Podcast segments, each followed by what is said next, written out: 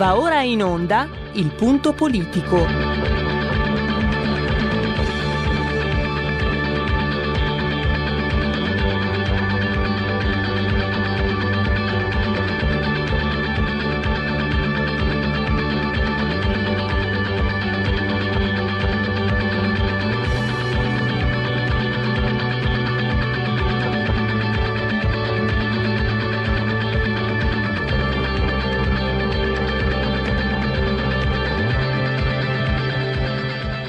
Ma se non state attenti, i media vi faranno odiare le persone oppresse e amare quelle che opprimono. Malcolm X. C'è una radio, Radio Padania, che io capita qualche volta di ascoltarla ed è veramente una paura ascoltarla, una, c'è una rabbia, una, un odio che è totale e non si può nemmeno pensare a fare spallucce, pensare che questo odio, siccome è irrazionale, occorre in qualche modo dimenticarlo. Occorre in qualche modo farlo rientrare nel dibattito politico. E poi sguatteri del padrone un cazzo. Sguatteri del padrone un beneamato cazzo. Vi invito però ad ascoltare ogni giorno per 5 minuti Radio Padania Libera. Uno sguardo è quasi d'obbligo, ma lo è ancora di più visti i tempi a quello che ci aspetta dal punto di vista economico. Eh, lo faremo tra una trentina di minuti con il responsabile delle pagine economiche del, di QN, il quotidiano eh, nazionale, Andrea Ropa. E si conclude, va per concludersi quello che si concluderà domani allo scoccare della mezzanotte. È stato sicuramente l'anno più eh, difficile, l'anno peggiore del dopoguerra.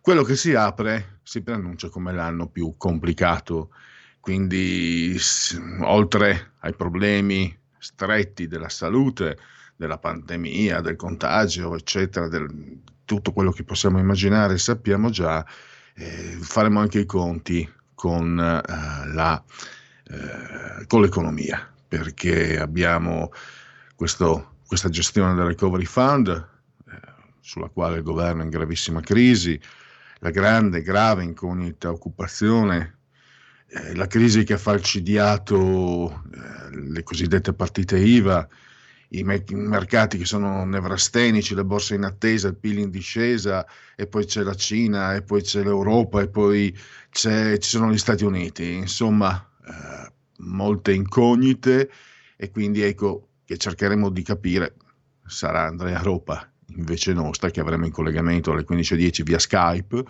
eh, a eh, fare le carte anche se è un brutto modo di dire visto poi come l'hanno azzeccata i futurologi dello scorso anno.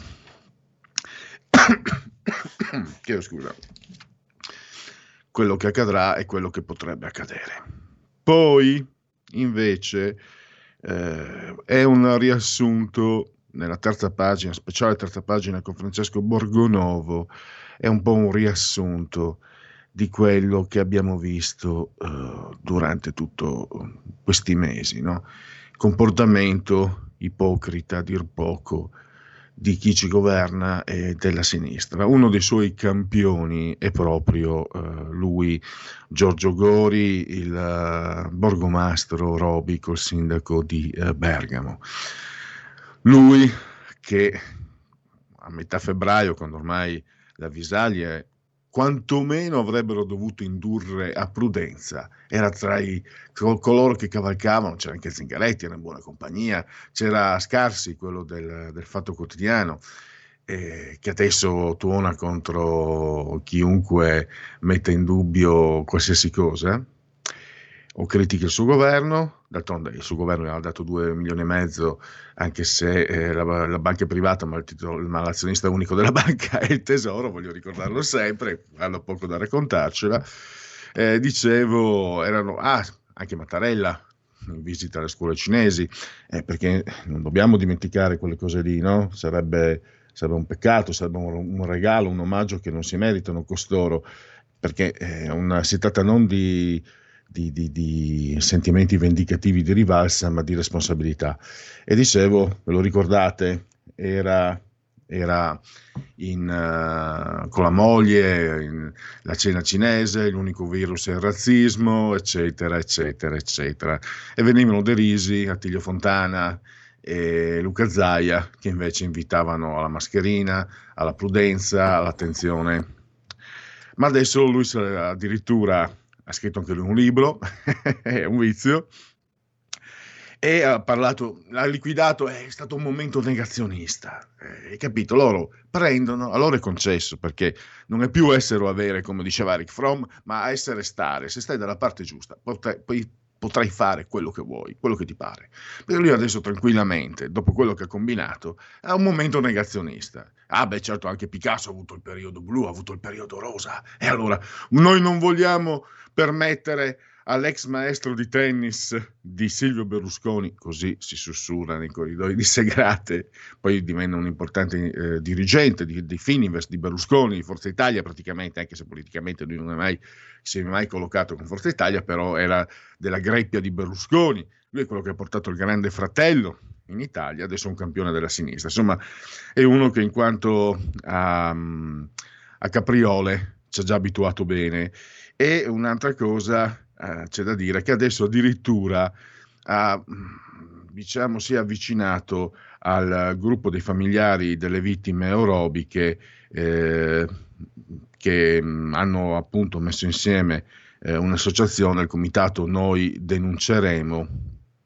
E a me questo sembra addirittura il salto dello sciacallo, visto che mentre stavano arrivando le, le, le peggiori disgrazie, i peggiori lutti per la città di Bergamo, eh, lui eh, accoglieva quei lutti, stava per accogliere quei lutti brindando nei ristoranti cinesi. Non è così che si fa. E oggi Francesco Borgonovo appunto ha dedicato un suo articolo a questo. E infine, eh, ce l'avevo in serbo, da quando, eh, forse anche prima che sia stata istituita la terza pagina del punto politico, cioè mh, da tutto il 2020. E colgo l'occasione, l'ultima trasmissione per quanto riguarda il sottoscritto del 2020. Domani eh, non ci sarò, riprenderò il, dopo l'Epifania, eh, anche i vecchi riposano. Lasciateli riposare, poverini, siamo spaventati. Eh, Raffaello, ma non semplicemente Raffaello, Raffaello spiegato da Federico Zeri. Scusate se poco. Non scappate via Innanzitutto, anche se non siete appassionati d'arte, eh, parleremo, sono 20 minuti, una clip di 20 minuti tratta da YouTube, eh, che tra l'altro potremo trasmettere integralmente anche dal profilo Facebook della, della nostra pagina. Eh, di RPL, la vostra voce, la vostra radio, chi si abbona a RPL, campa oltre cent'anni, meditate gente, meditate, perché è diciamo eh, anonima, quindi non c'è una questione di diritti. E eh, Raffaello, diciamo, ehm, quest'anno cadeva, ormai siamo agli sgoccioli, il eh, cinquecentenario dalla morte, è scomparso a 37 anni, ed è stato uno dei massimi protagonisti dell'arte della pittura mondiale dove per pittura e per arte non intendesi eh, esercizio da diporto, ma eh, espressione primaria dell'ingegno umano. Mm, perdonatemi questa insistenza, è quasi un dogma. Credo che l'arte sia l'espressione più alta eh, dell'essere umano perché è l'unica espressione che richiede l'assenza di mediazioni e di compromessi. Tanta fatica, tanti sacrifici, sì, mm, per carità. No, uh, Michelangelo per dire che, che, che, eh, si prende quasi a botte con Giulio II, è anche un rischio, eccetera. Però tu, se, eh, se, non sei autentico, non puoi fare arte. Quindi, essendo espressione dell'ingegno, del pensiero umano, l'arte forse è uno degli strumenti, uno dei modi, uno dei percorsi migliori per capire che cos'è chi è l'uomo, nella sua grandezza nella sua, e anche nella sua miseria. Anche Raffaello come Caravaggio non era propriamente un santo, diciamo Caravaggio era un bandito, un farabutto, un assassino, un briacone, sempre iracondo, sempre pronto alla lite alla spada, ha ucciso un amico dopo una partita dadi, eh, donne, uomini, ragazzini, anche la vita sessuale di Caravaggio. Ecco, diciamo più epicureo eh, il, l'Urbinate, Raffaello Sanzio, il Vasari, se non sbaglio, gli rimproverava una vita amorosa troppo intensa che forse gli avrebbe sottratto delle, delle, risorse alla produzione artistica, sta di fatto che la produzione artistica di Raffaello Sanzio è eh, davvero prodigiosa, uso le parole del maestro Federico Zeri. Mi fermo, poi ascolterete, insomma, non sono io che devo parlare di ciò. Poi tra qualche minuto, con l'ausilio di Roberto Colombo assiso sulla tolda di comando di regia tecnica, non so se sia anche Federico, saluto entrambi, daremo spazio a una clip da Montecitorio per uh, l'appuntamento, per la rubrica quotidiana indispensabile di qui Parlamento. E un attimo, ecco qua, parlerà Mauro Lucentini sull'approvazione del bilancio. Quindi sono tre, eh, no, sono cinque minuti. Quindi abbiamo eh, cinque minuti da, da poter dedicare eventualmente ai vostri interventi telefonici se lo volete e, ehm, e poi anche naturalmente direi che potremmo addirittura partire con i convenevoli formulaici. Oggi è il decimo giorno di nevoso mese del calendario repubblicano per i gregoriani. È il 365 giorno dell'anno. Ne manca uno solo alla fine. Brrr. Per tutti è un mercoledì miarqui 30 di dicembre, anno domini 2020. Eh, ho già salutato i nostri tecnici assisi sul trono di comando di regia tecnica, insieme a loro siamo a 225 metri sopra il livello del mare, mi raccomando. Le temperature ci dicono 20 gradi centigradi sopra lo zero la temperatura interna, 5,8 quella esterna, oh è salita un po', 86% l'umidità, 1004.5 millibar invece è eh, la pressione.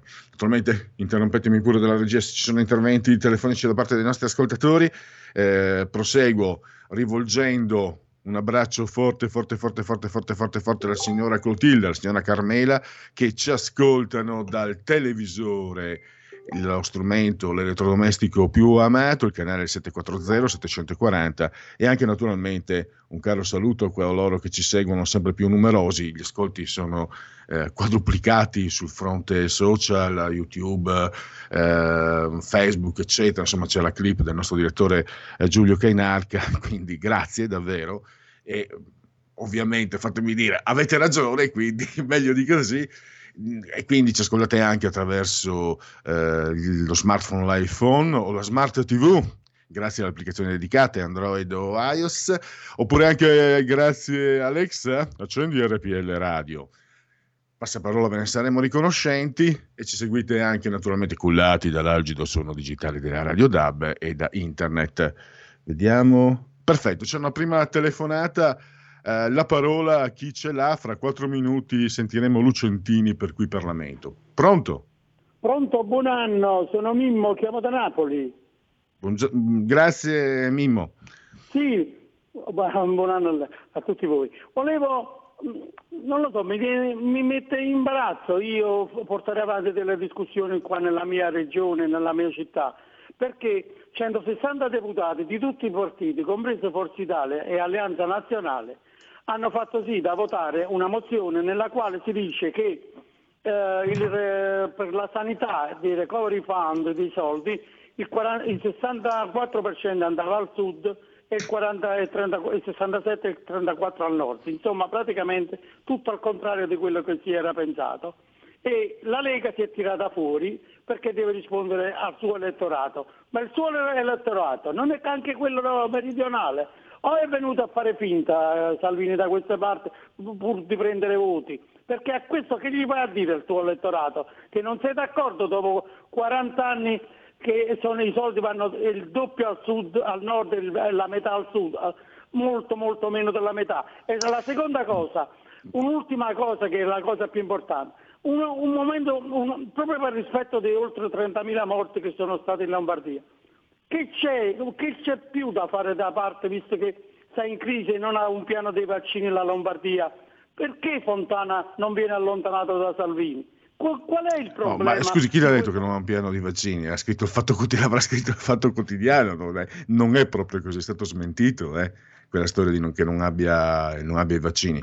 In quanto ai soldi, dobbiamo essere sinceri, eh, non che non siano mancate le porcherie, non ci siamo fatti, le po- fatti mancare le porcherie in Lombardia, vedi il Celeste Formigoni, però purtroppo per i cittadini in primis, per voi cittadini del sud, la sanità eh, in meridione, i tantissimi soldi che sono arrivati perché le regioni meridionali, la Campania, la Puglia, la Sicilia, la Calabria, lo stesso Lazio che poi saldò, anche la Puglia prima saldò, poi confitto, poi invece andò di nuovo sotto, avevano miliardi e miliardi di uh, rosso nel bilancio, soldi di tutti noi cittadini, senza dare però quell'assistenza che eh, permetta un'aspettativa dignitosa di assistenza sanitaria.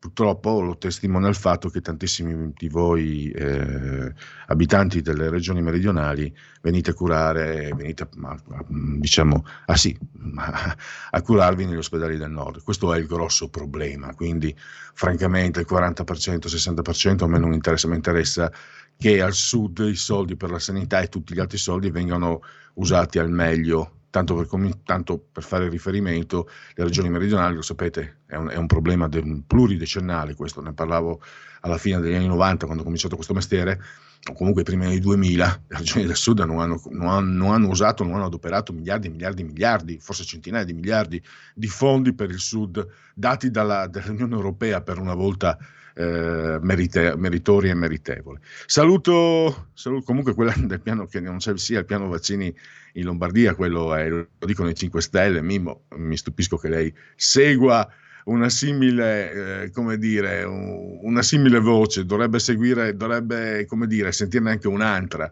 perché per esperienza, le dico Mimmo, se, lo dico senza vittimismo, se senti una cosa sulla Lega, eh, vatti a informare per capire quanto c'è di vero, perché per esperienza so, insomma, la Lega non è mai stata amata dai, dai potere, dall'informazione, eccetera, e quindi non sto dicendo che la Lega è fatta da santi, sto dicendo, anzi, sono, ci sono state cose sicuramente, e ce ne saranno ancora di magari meno riuscito o anche riprovevoli, ma, ma se la Lega inciampa, eh, la stampa generale, ordinaria, racconta, ci racconta che la Lega ha fatto un terremoto, ha provocato il terremoto. Quello della Croazia l'ha provocato la Lega. Così che vanno le cose, lo assicuro proprio con massima onestà, anche se sono di parte, ma è così. Poi l'importante è dove stare. Succedeva la stessa cosa per anni, è successa la stessa cosa con i 5 Stelle. Quando sono andati con la sinistra, guardate lì Arcuri se lo tocca qualcuno, ne ha combinate più di Bartoldo in Francia. La parola, se non ci sono altre telefonate, a qui Parlamento. Qui Parlamento.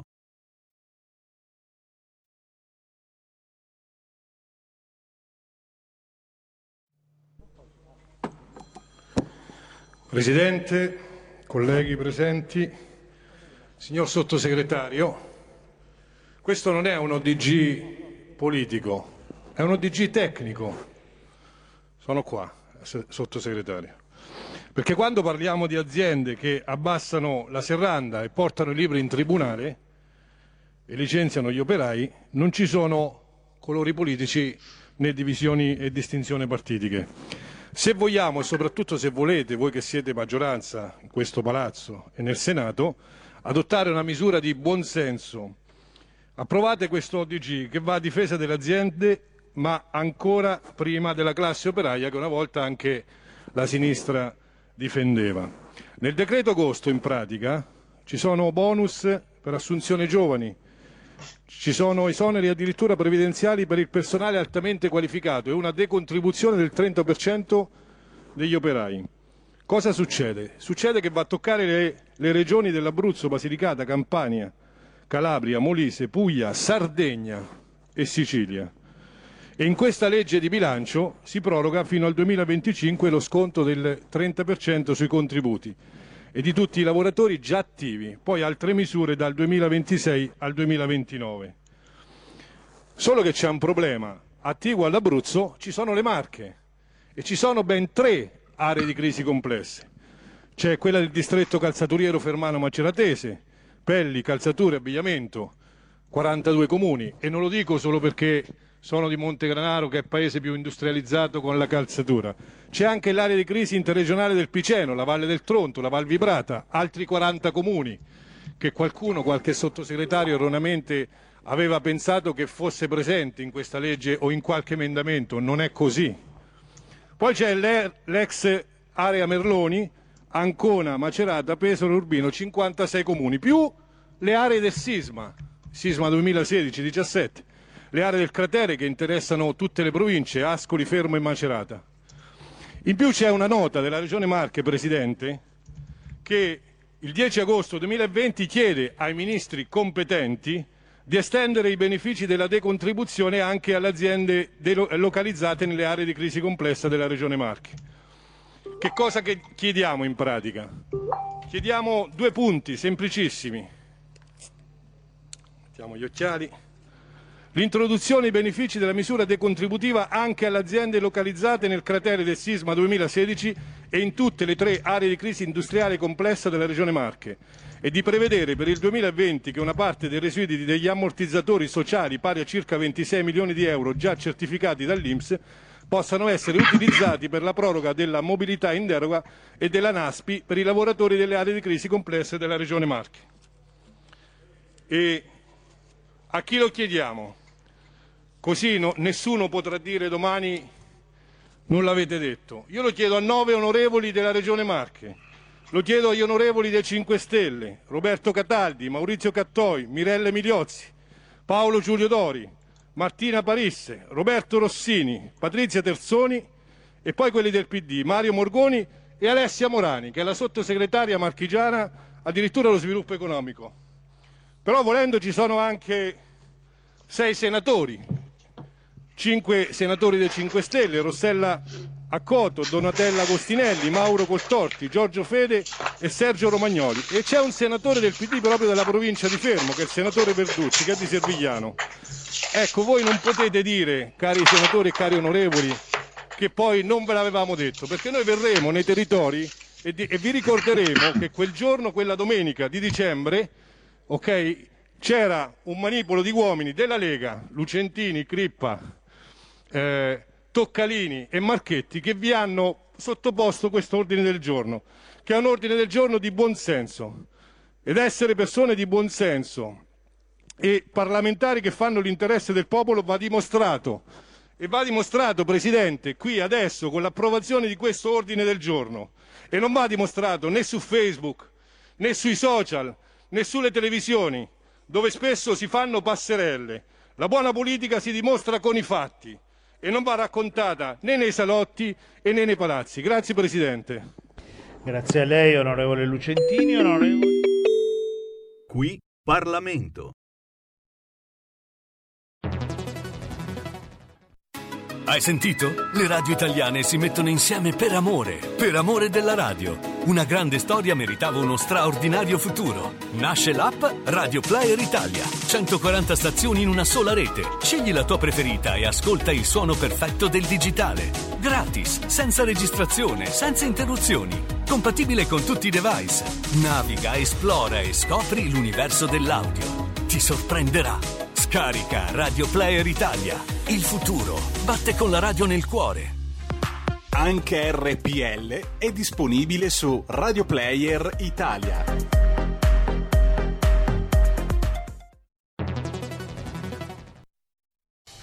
Porta con te ovunque RPL la tua radio. Scarica l'applicazione per smartphone o tablet dal tuo store o dal sito radiorpl.it.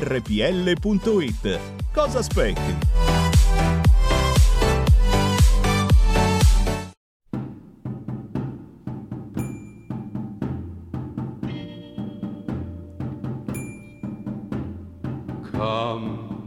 They told our newborn king to see.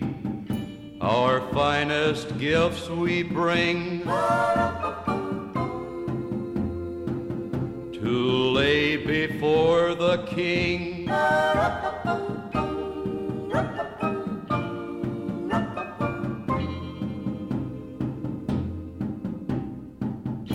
This is to honor him. When we come,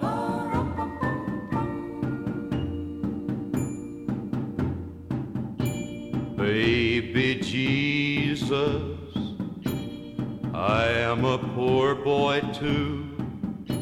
I have no gift to bring that's fit to give a king.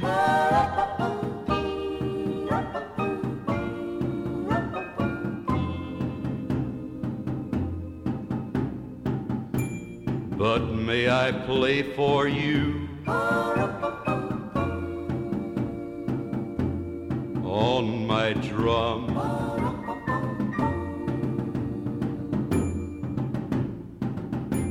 The mother Mary nodded.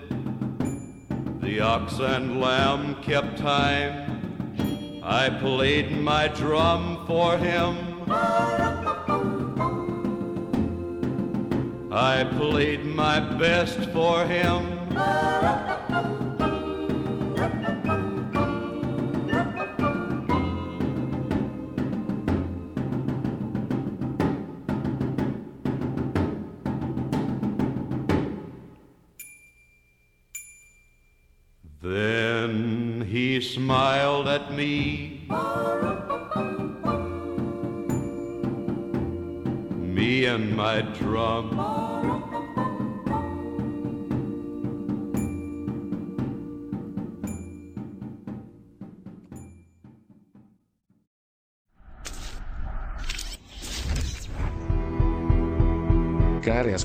Ascoltatrici e cari ascoltatori, sono Giulio Cainarca e voglio darvi un messaggio molto bello. Si chiude un 2020 ottimo per la nostra radio. Gli ascolti sono cresciuti, la programmazione è cambiata ed è anche stata evidentemente molto apprezzata. Eh, sulla web tv del nostro sito radiorpl.it, sulle applicazioni, su Facebook, su YouTube, i nostri ascolti sono molto cresciuti. Vi do solo qualche dato. 2020 sul 2019. Tra settembre e dicembre 2020, rispetto all'anno prima, su YouTube siamo cresciuti del 455% di iscritti, del 60% di visualizzazioni, del 392%, quasi quattro volte, di pubblico. Su Facebook, sempre tra settembre e dicembre 2020 sul 2019, più 133% di visualizzazioni a 560.000 nel trimestre, più 66% di interazioni. Insomma, siamo cresciuti su entrambi i mezzi dalle 3 alle 4 volte di ascoltatori. Quindi semplicemente grazie. In particolare sono cresciuti gli ascolti nella fascia tra i 35 e i 44 anni ed è cresciuto del 10% il pubblico femminile su quello maschile. Io posso solo dire una cosa, grazie a tutti i redattori e a tutti i collaboratori preziosissimi di questa radio e grazie soprattutto a chi ci ascolta, a voi, cari ascoltatrici e cari ascoltatori. Per il 2021 ce la metteremo tutta per migliorare ancora. Grazie, buon anno, buone feste.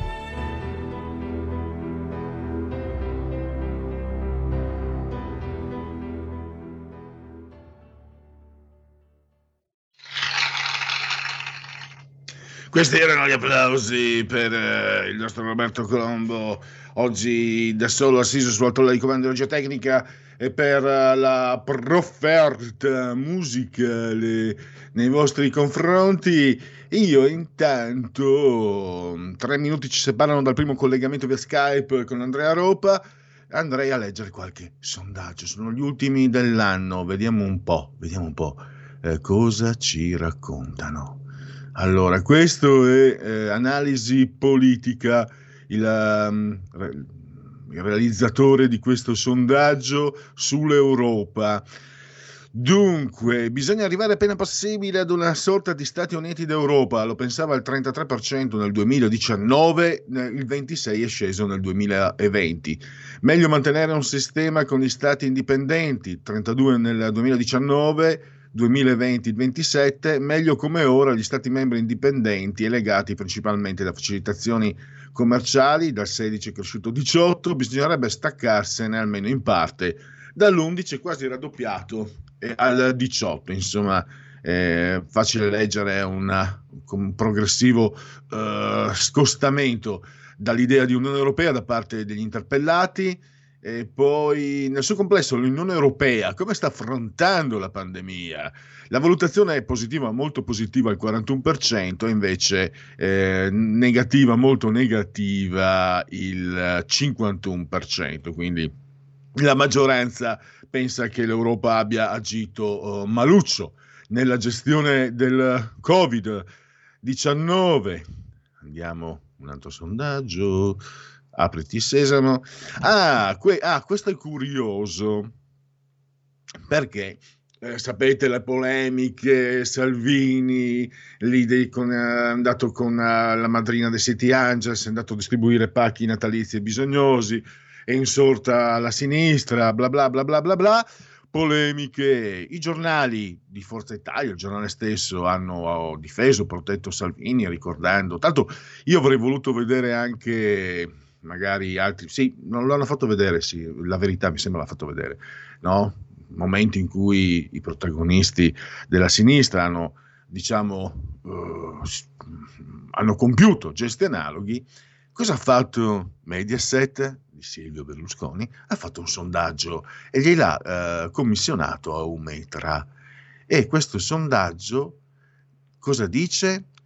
Che per il 64% degli interpellati la beneficenza di Natale di Salvini è propaganda. Solo il 21% non la pensa così e il 15% invece eh, non sa. E questo è partito da Mediaset. Poi ognuno pensa quello che vuole. Ancora analisi politica sulla situazione economica, politica, eh, e quindi mi sembra che questo sondaggio introduca eh, non è voluto, sarei troppo bravo se avessi combinato i tempi. Allora, lei pensa che la situazione economica italiana, non è voluto con il nostro prossimo ospite, l'argomento che affronteremo proprio con lui, lei pensa che la situazione eh, durante i prossimi 12 mesi positiva, eh, il 2%, a giugno erano il 4%, abbastanza positiva l'8%, prima 11%, invariata 11 e 11, invariata, cioè negativa come ora, 21 e 19. Sarà di lieve crisi economica, lo pensava al 37% a giugno, 19% adesso, sarà di forte crisi lo diceva il 14% a giugno, 33% invece lo pensa adesso, quindi è aumentato il pessimismo, come è anche abbastanza comprensibile vista la seconda. E poi eh, il governo Conte eh, è in grado di gestire il giusto rilancio, molto 7%, abbastanza 30%, poco 29%, per nulla 25%, quindi eh, 54 negativo giudizio sul governo, 37 positivo per quanto riguarda l'economia. Era l'ultimo sondaggio, credo che eh, in questo momento abbiamo, abbiamo in, uh, in, collegamento Skype, uh, immagino, uh, Andrea Ropa. Eh, se mi sente, eh, lo saluto e lo ringrazio per la sua partecipazione. Ci sono, buongiorno. Buongiorno a te. Buongiorno la sento un po', mh, mm, eh, Ropa, la sento, eh, la sento lontano. Mi sente, mi sente meglio? Eh, un, un, po' meglio, ancora però un pochino ancora. Allora, un attimo, State. un attimo, un attimo, un attimo, un attimo. Allora, così mi sente bene? Beh, diciamo accettabile, sempre un po', sempre un po di, di, difficoltà, se devo essere sincero. Non vorrei sembrare contentabile. Ho capito. Io meglio di così in questo momento. Magari volete provare a richiamarmi, non lo so. Non, non... Eh, volumi. Allora, il nostro regista dice che il nostro tecnico dice che eh, lui la sente, quindi presumibilmente a casa la sentono sì. bene, Europa e quindi molto bene. Allora, eh, è quasi inevitabile, no? alla luce di quello che è accaduto quest'anno, io ho detto, è l'anno peggiore dalla, dal secondo dopoguerra, il 21, il 2021 si pronuncia come l'anno più complicato, più difficile sul, dal punto di vista dell'economia. Eh, la crisi sarà inevitabile, l'incognita, speriamo sia un'incognita e non qualcosa di molto molto peggio eh, l'occupazione, i mercati sono nervosi, le borse attendono, poi ci sono gli equilibri internazionali, la Cina incombe, gli Stati Uniti vedremo con Biden cosa faranno, l'Unione Europea forse va un po' stop and go, il Recovery Fund eh, si dice che il governo sia in ritardo, i soldi ci saranno meno di, quelli, di quello che si, che si sbandiera, magari comunque ci saranno, ma ancora non si capisce quando, come e come si potranno utilizzare. Non è molto chiaro, ecco, diciamo. Volevo una sua, una sua analisi, una, un quadro, diciamo, eh, indicativo di quali saranno i passi nei prossimi mesi. Io dico la verità come... Sì.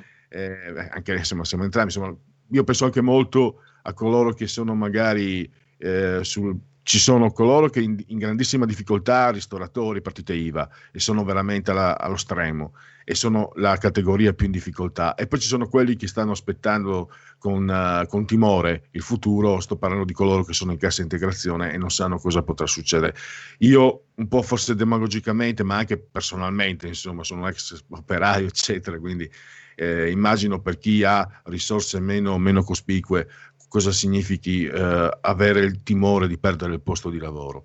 Partirei da lì, ma ha libertà assolutamente di, di, di esplicarsi mm, come meglio preferisce Europa. Sì, sì, eh, lei ha anzitutto risaluto tutti gli, i radioascoltatori di, di RPL con i quali ci siamo sentiti già altre volte. Mm, sì, lei ha già eh, come dire, elencato, ha già messo un po' tutta la carne che c'è al fuoco, tutti i temi importanti di questo 2021. Tutti questi temi però che eh, temi economici che abbiamo elencato, tutti ugualmente validi, hanno un fattore comune importante che è quello della pandemia.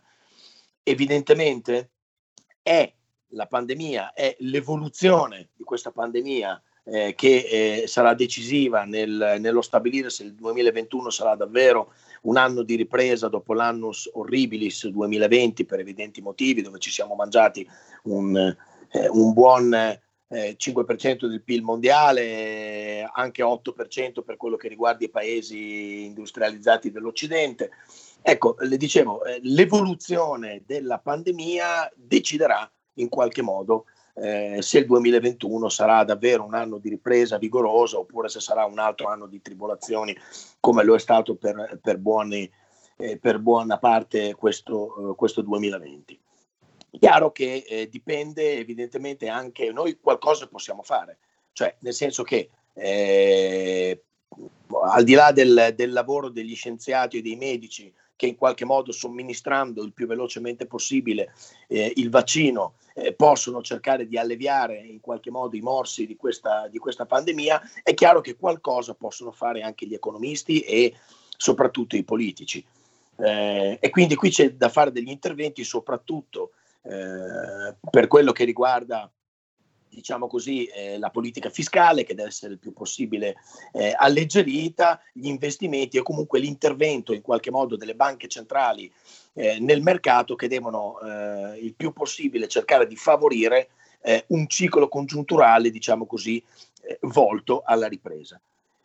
Eh, per cui sì, tanti sono i temi, eh, ne aggiungerei uno per esempio mh, a quelli che lei ha detto, che è la Brexit, il cui accordo è stato firmato proprio poche ore fa, è ancora fresco d'inchiostro e questo è sicuramente un altro passo importante che è servito e servirà nel 2021 a rassicurare molto eh, i mercati, soprattutto quelli eh, finanziari occidentali. Eh, l'avvio della presidenza Biden, che sicuramente è più rassicurante da questo punto di vista rispetto a quello che è stato il suo predecessore, ma soprattutto appunto ogni governo deve cercare di fare la sua parte. La partita fondamentale per quello che ci riguarda è evidentemente eh, quella del, eh, quella del Recovery Fund eh, il, la pioggia di miliardi che arriveranno sull'Italia, 209 eh, per la precisione, eh, decideranno molto del nostro, del, nostro, eh, dire, del, del nostro, approccio alla ripresa economica, questo è assolutamente evidente.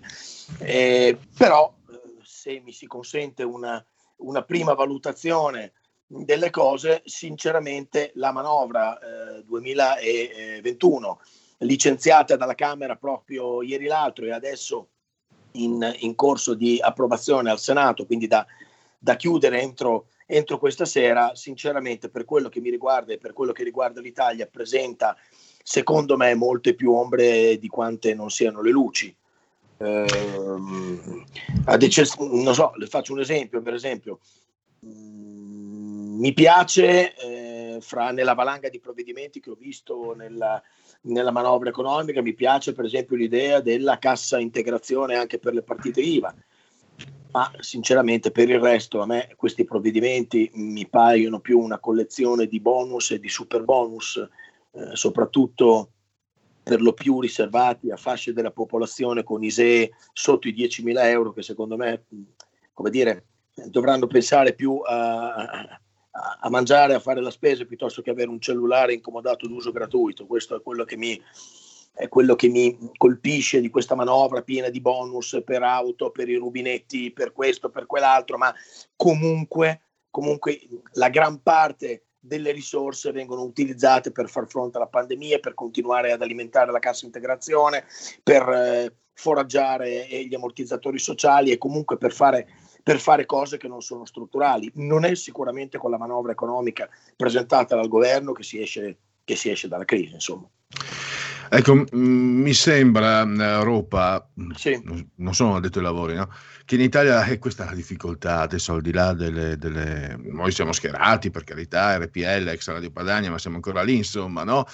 Però la difficoltà uh, che, che incontra l'Italia, soprattutto tutto, io direi, mi viene da pensare quasi dai tempi del decisionismo craxiano, senta cosa dico RPL, sì. che eh, tutte le volte che si deve in qualche modo mettere mano delle riforme, eccetera, poi ci siano gli interessi, l'interesse particolare, che era eh, Gucciardini, mi sembra che parlava no, del particolare tipico. Il particolare anche Gucciardini, sì, esattamente. E, e, prevale sempre quell'interesse lì, ognuno deve prendersi una fetta, eh, poi ci sono anche mm, i, i cacicchi, no, li chiamava, credo, Panza, eh, il giornalista Panza, i cacicchi democristiani, eh, che comunque sono rimasti, che, che, rivendicano la loro parte.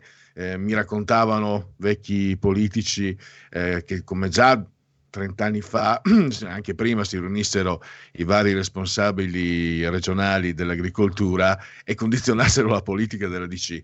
Ecco, adesso questo non c'entra, è solo un, un ricordo, però eh, questo è un passaggio che resta nonostante la gravità. Allora, voglio capire, o il momento non è così grave come lo sto dicendo io, come lo sto pensando io insieme a tanti altri, oppure qualcuno sta sbagliando a non rendersi conto della gravità. Ma non parlo, non voglio parlare del governo, sarebbe facile e semplice. Voglio parlare proprio a livello anche di classi dirigenti, di responsabilità.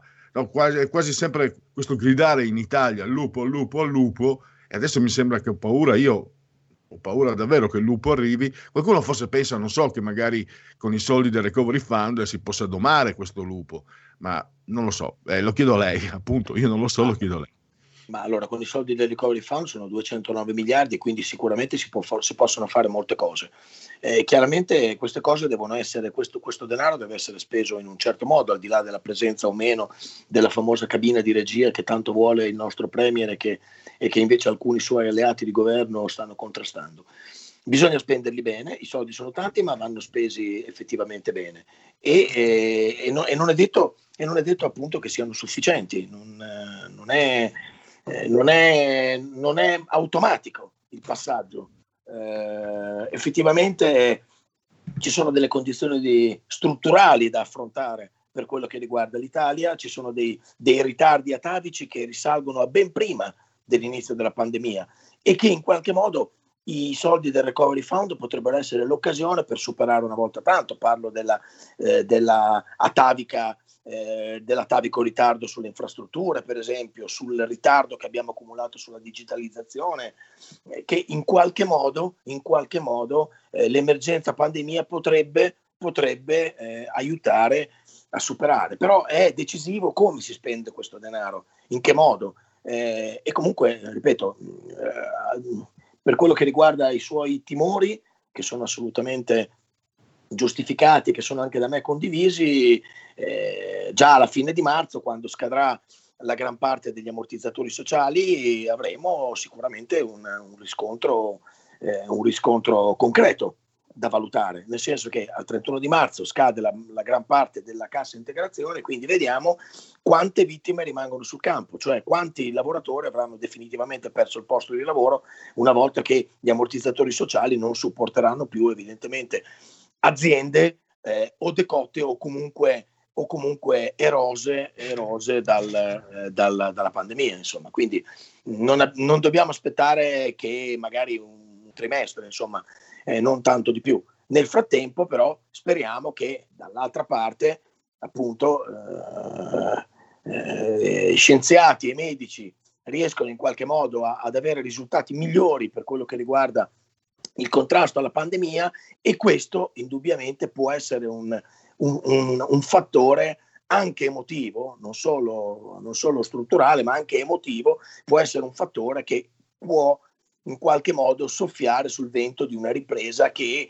a questo punto eh, è necessaria più che auspicabile, è necessaria perché dopo un anno come quello del 2000, come il 2020, il 2021 non può che essere un anno di ripresa perché qualora non lo fosse, davvero se, se dovessimo affrontare un 2021 gemello del 2020, veramente avremo, avremo veramente dei, dei grossi problemi ad arrivarci in fondo. Quindi credo che presto sapremo, insomma. E c'è anche un forte interrogativo, eh, Europa, eh, abbiamo parlato molto qui a RPL, eh, in, le partite IVA eh, sono eh, soprattutto poi per quanto riguarda il settore, eh, un, un, settore, no, ci arrivo anch'io da solo, no? strategico per l'Italia, non potrebbe essere altrimenti come quello del turismo. E poi la ristorazione, no? insomma, eh, penso, io sono lungi da qualsiasi pratica nazionalista, ma penso che come si mangia bene in Italia, insomma, la qualità de, della materia prima eh, enogastronomica italiana è eccezionale. E adesso io non, non sto, non, non, mi interessa in, dare indicazioni di critiche, eccetera. Sta di fatto che è arrivato un virus che ha, che ha comportato mh, determinate decisioni e queste, e queste, categorie, queste categorie sono veramente in, in, sono, è anche fin troppo facile immaginare quanto si possano trovare in difficoltà. E c'è spazio per, per riprendersi, secondo lei, per loro? Sì, c'è spazio di... Sì, certo, c'è spazio per riprendersi in funzione del... E, e questo spazio per riprendersi eh, è stabilito eh, dal, dal, vigore, dall'entità della ripresa stessa. Cioè se ci sarà ripresa, se ci sarà crescita, allora sicuramente c'è spazio anche per le categorie che ne hanno più sofferto evidentemente di questa, di questa crisi non strutturale, non congiunturale, ma eh, causata da un fattore esterno come una pandemia, quindi una crisi senza precedenti sostanzialmente, allora se l'entità della, della ripresa, se l'entità della crescita sarà corposa, sicuramente una buona parte di costoro, delle partite IVA, ma anche di coloro mm, che magari si occupano di commercio, di ristorazione, di turismo, allora sicuramente potranno recuperare una parte, eh, anche una parte importante di quello che hanno lasciato sul campo nel 2020. Quindi se si cresce, si cresce tutti e si cresce in maniera particolare e cresceranno in maniera particolare coloro che appunto hanno più terreno da recuperare, nel qual caso appunto come diceva lei le partite IVA e, e, e il commercio. È per quello che prima le dicevo che ritengo forse mh, la parte più interessante della, della povera manovra economica del governo eh, appena licenziata, appunto la parte più interessante ritengo sia eh, appunto quel, quel blando ammortizzatore sociale che riguarda anche le partite IVA che se non altro, se non altro è comunque una novità, cioè per la prima volta anche i lavoratori autonomi eh, hanno diritto ad avere, ad avere, comunque riconosciuta una, eh, una, un aiuto, ecco diciamo, chiamiamolo così, per il momento chiamiamolo un aiuto, cosa che finora pareva eh, destinata solo e soltanto lavoratori ai lavoratori dipendenti e in particolare ai più protetti fra i lavoratori dipendenti, non certamente a quelli precari. Ecco, questa mi pare la novità migliore e nel momento in cui eh, la ripresa eh, sarà vigorosa e sarà forte, sono sicuro che le partite IVA saranno i primi a beneficiarne. Ecco, eh, un altro punto, mm, stiamo andando verso, eh, abbiamo ancora due minuti, eh, un punto, s- molti punti di vista concordano, eh, in prospettiva mh, politica e sociale il mondo non sarà più come prima, perché stava già cambiando, perché lo diceva no, Napoleone Bonaparte due secoli fa e più, quando la Cina si sveglierà il mondo tremerà, cioè c'è il soggetto, l'attore protagonista cinese e sull'economia mh, sto pensando alla via della seta, sto pensando al premier cinese che viene in Italia e poi va addirittura, si ferma a Palermo, eccetera. Eh, la Cina, come la vede lei Europa? È più una, un, incombe- un, pericolo incombente o una prospettiva, eh, un'opportunità? Mi viene in mente, visto che vengo da quelle parti, mi viene in mente Marco Polo, no? mm. per, per, la Serenissima fu una bella certo. opportunità. Certo, ma guardi, la, la, la risposta a questa domanda eh, interessante e arguta, peraltro, non può che essere, eh, non può che essere la, la, la, seconda. Insomma, noi non possiamo vedere eh, questa, questa, partnership con la Cina se non che un, sotto, sotto, forma di una grande opportunità. Non possiamo noi permetterci di, come dire, di, di, di, fare barriere, di innalzare barriere nei confronti di, che, eh, di quelli che sono i numeri e di quello che è una tendenza eh, ormai eh, ormai ampiamente, dire, ampiamente consolidata che vede la Cina proiettata verso ormai eh, la, la, la, partnership, eh, cioè la, il primo posto, la leadership, diciamo così, del, del, del, dell'economia. Sicuramente la Cina è destinata a breve a diventare la prima potenza economica del mondo e ritengo che in via preliminare eh, riuscire ad allacciare delle relazioni magari particolari o comunque delle relazioni speciali eh, che per la verità storicamente legano il nostro paese alla Cina fin, come diceva lei, dai tempi di Marco Polo, giustissimo, eh, e, della, e, dei, dei, tempi della Via della Seta, possa sicuramente essere un modo per cogliere questa straordinaria opportunità. Per cui secondo me è inutile che noi ci mettiamo eh, a gridare a un pericolo eh, che, come dire, che è, non è incombente più ormai, è, è, è nello stato delle cose. Per cui dobbiamo assolutamente utilizzarla, sfruttarla come un'opportunità. E io credo che eh, il, il, volume di fuoco eh, politico, ma anche e soprattutto economico della Cina possa essere eh, possa essere sufficiente anche per, come dire, per, per, dare una grossa boccata di ossigeno alla nostra economia. Ecco, eh, Roba, abbiamo veramente tre secondi. Sì. Stavo pensando però i, i, i, timori di chi ha paura di finire stritolato da questo confronto. Purtroppo tre secondi. Lei eh, cosa, cosa direbbe sì, a costoro? Io, io, in tre secondi le direi che l'unico modo per non rimanerci stritolato è rimanere ben allacciati eh, alle, alle nost- ai nostri partner europei, cioè cercare di mettere in piedi delle relazioni di collaborazione, ma cercare di farlo stando nell'ambito dell'Unione Europea e nell'ambito comunque di una dimensione di un mercato come quello europeo che sia un mercato appetibile per la Cina e non sia semplicemente un mercato accessorio come può essere quello solo italiano. Quindi l'unico modo per non rimanerne stritolati è eh, come dire, affrontare la Cina ed affrontarla insieme, insieme all'Europa. Allora io eh, chiudo eh, ringraziando innanzitutto per la sua eh, consueta ormai disponibilità e anche per la sua estrema chiarezza eh, Andrea Ropa, economista e anche responsabile delle pagine eh, finanziarie di QN. Grazie davvero e ci risentiremo sicuramente il prossimo Benissimo. anno Ropa. Grazie e un saluto a tutti i radioascoltatori di RPL. Buon anno. Grazie. In quanti ti promettono trasparenza, ma alla fine ti ritrovi sempre con il bollino rosso e non puoi dire quello che pensi. RPL, la tua radio. Non ha filtri né censure. Ascolta la gente e parla come la gente.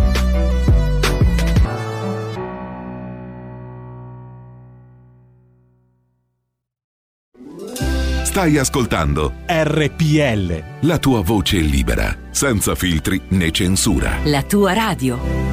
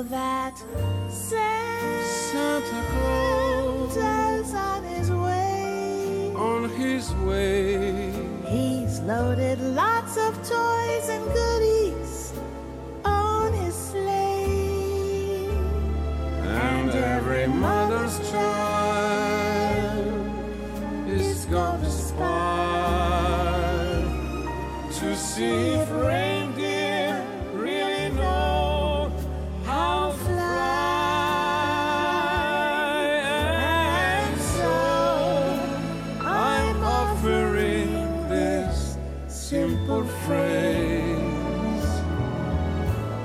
To kids from 1 to 92.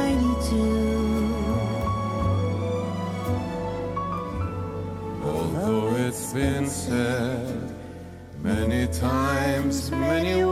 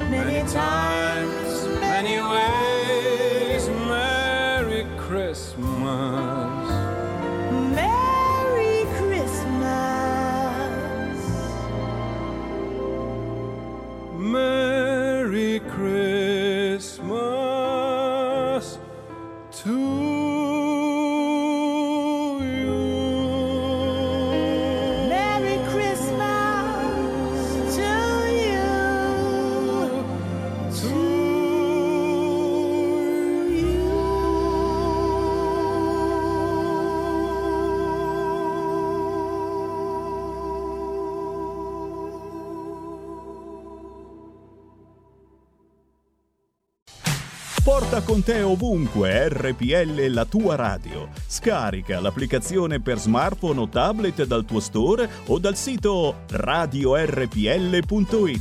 Cosa aspetti?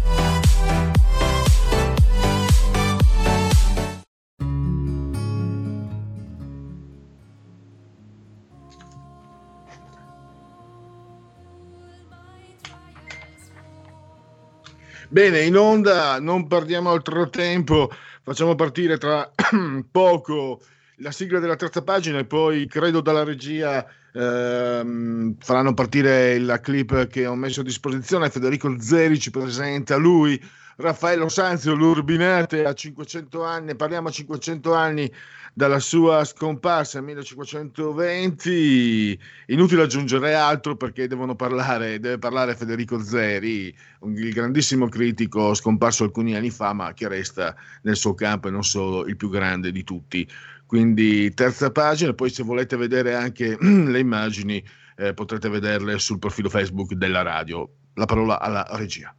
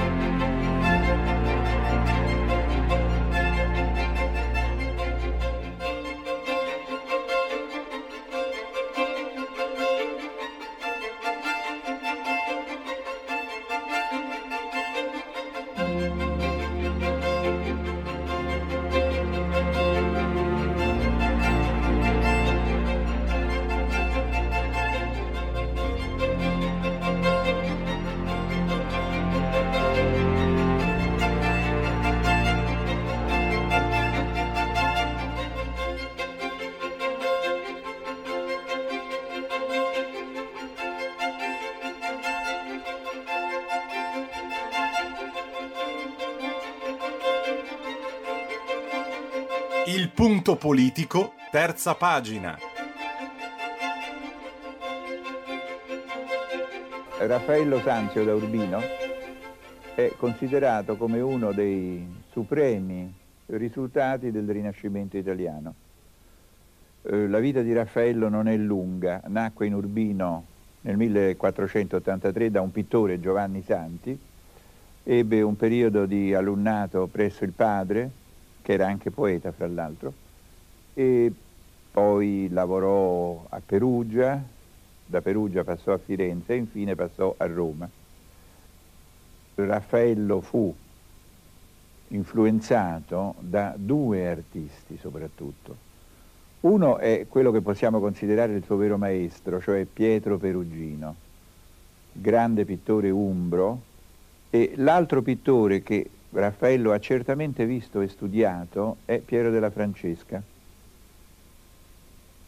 Attraverso questi due insegnamenti Raffaello si è impadronito di un senso spaziale razionalizzato fino all'estremo, è la razionalità di Piero, e attraverso Perugino si è eh, appropriato di un linguaggio classicistico nel quale le tipologie non sono ancora classiche, ma il metro, il ritmo, la misura sono quelle dell'arte antica. L'opera, la prima opera nella quale questa formula raffaellesca viene espressa con una compiutezza addirittura che ha del prodigioso è l'opera che abbiamo scelto per eh, questo intervento, cioè la scuola di Atene.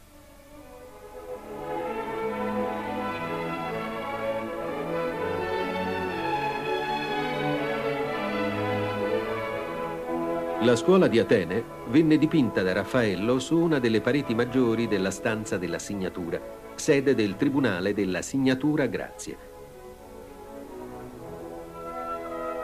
In essa il pittore rappresentò un convegno di filosofi antichi e moderni sotto l'immensa volta di un'architettura classica.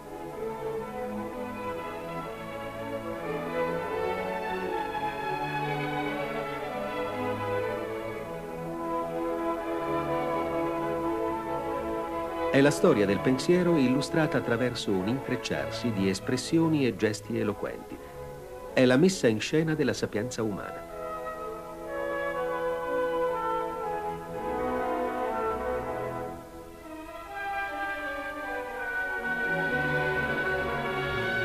L'affresco, eseguito dal pittore a soli 26 anni, approfondisce ed amplifica la magnifica armonia tra geometria spaziale e figure umane in dialogo tra loro, ideata da Leonardo vent'anni prima per l'ultima cena. L'affresco leonardesco a Milano e la scuola di Atene a Roma, si può dire, costituiscono l'inizio e la fine del momento di massima realizzazione del classicismo rinascimentale.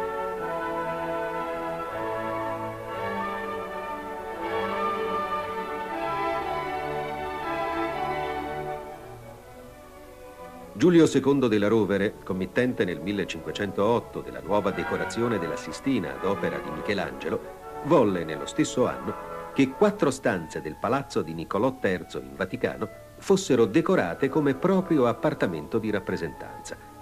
Così, tra il 1509 e il 1518, Raffaello progettò la decorazione delle quattro stanze e decorò interamente due di esse, la stanza della segnatura e quella di Eliodoro.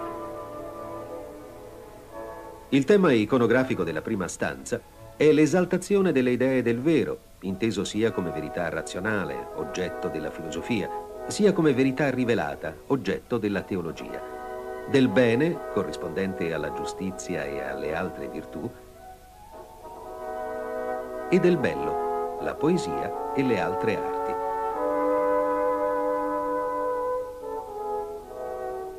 Le idee sono rappresentate da figure allegoriche incorniciate nei tondi sul soffitto e attraverso le scene storiche e mitologiche dipinte nei riquadri e prendono forma, naturale e storica, nei grandi affreschi sottostanti. Il passaggio dal soffitto alle pareti corrisponde anche al passaggio da uno stile bidimensionale e decorativo a un nuovo naturalismo classicista.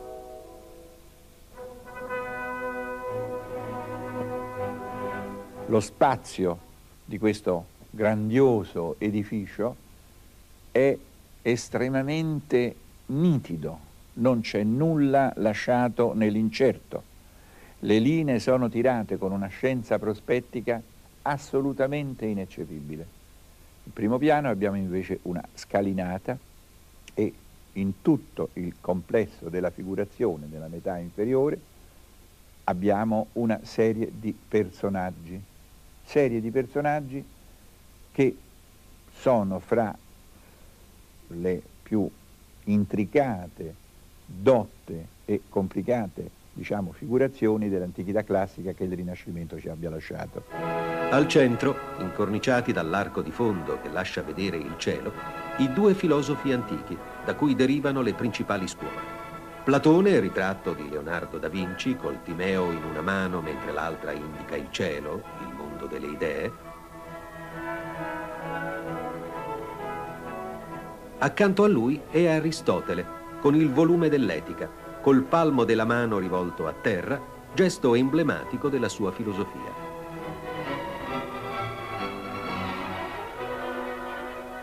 Accanto ad essi, alla nostra sinistra, Socrate mentre discute con un gruppo di giovani tra cui Alcibiade, Senofonte ed Eschine. In basso, a sinistra, Zenone vecchio accanto ad Epicuro, incoronato di pampini di vite. In primo piano è Pitagora, con un volume su cui scrive, circondato dai giovani della sua scuola. Dietro di lui è Averroè, il filosofo arabo, riconoscibile per il turbante bianco.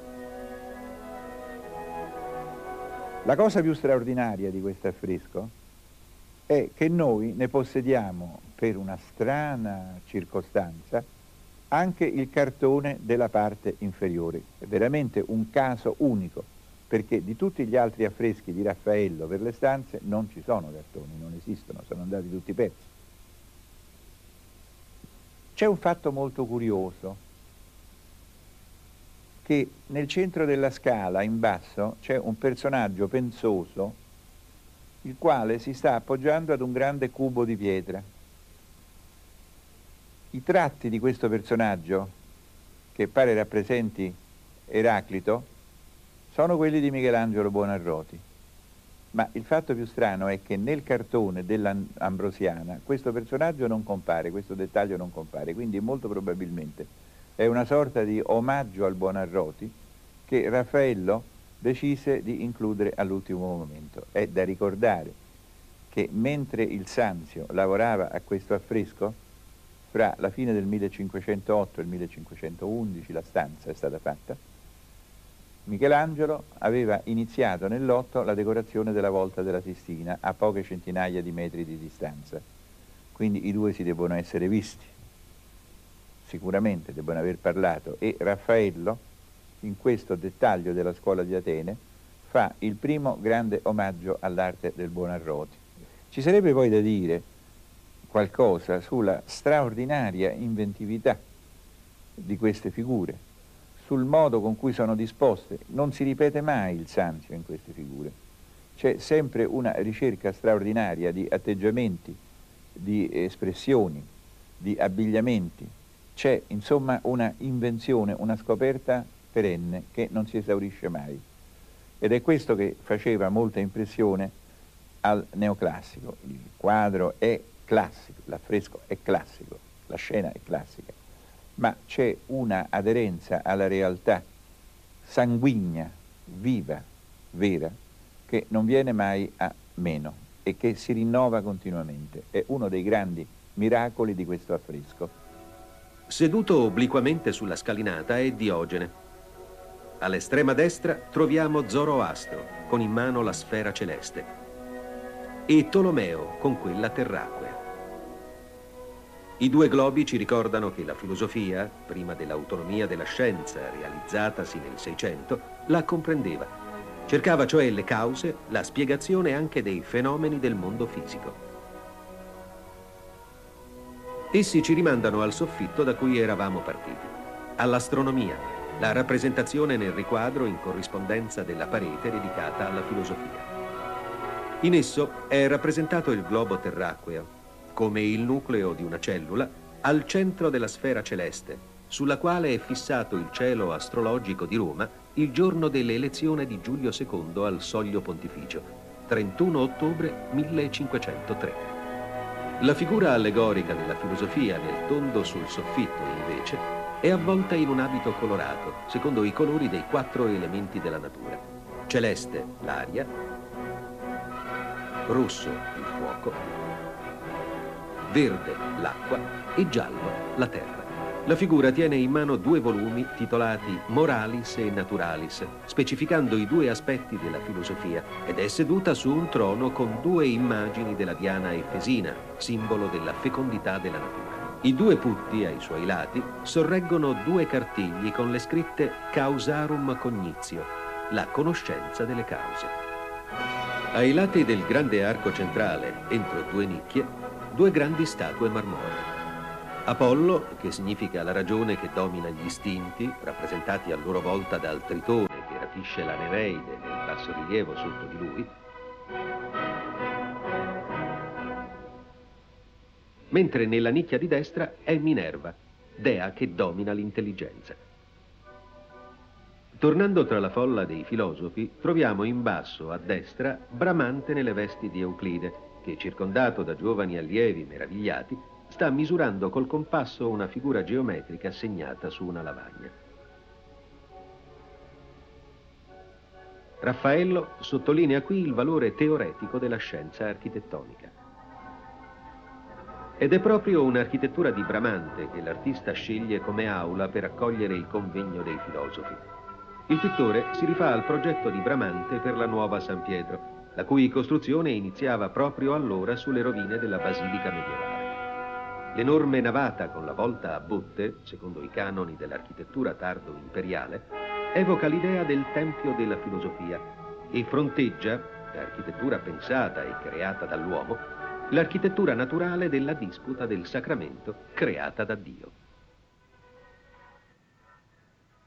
La scienza teologica è il soggetto della disputa del sacramento, costruita come una semicupola aerea, la cui profondità è suggerita dal piano di nuvole e dalle figure che fanno ala all'asse centrale, è una dottissima dimostrazione dell'Eucarestia come emanazione diretta di Dio sulla terra attraverso il Figlio e lo Spirito Santo.